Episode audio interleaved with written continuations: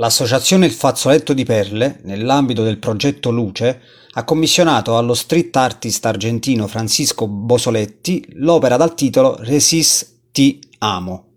Il murale, che sorge su una facciata della seicentesca Basilica di Santa Maria della Sanità, e ciò rappresenta un primato poiché mai in Italia si è acconsentito ad uno street artist di disegnare su una basilica, rappresenta due ragazzi napoletani che hanno superato una terribile malattia e hanno affrontato un calvario con l'amore. Il disegno racconta una vittoria e lancia un messaggio di speranza. Sono felice di contribuire a un progetto pensato per i ragazzi del quartiere, dice l'artista. Per fortuna si pensa ancora all'arte come strumento per aiutare le persone. Mi colpisce che abbiano consentito la realizzazione di un murale sulla facciata di una basilica così importante. È significativo, è il segno di un cambiamento di mentalità.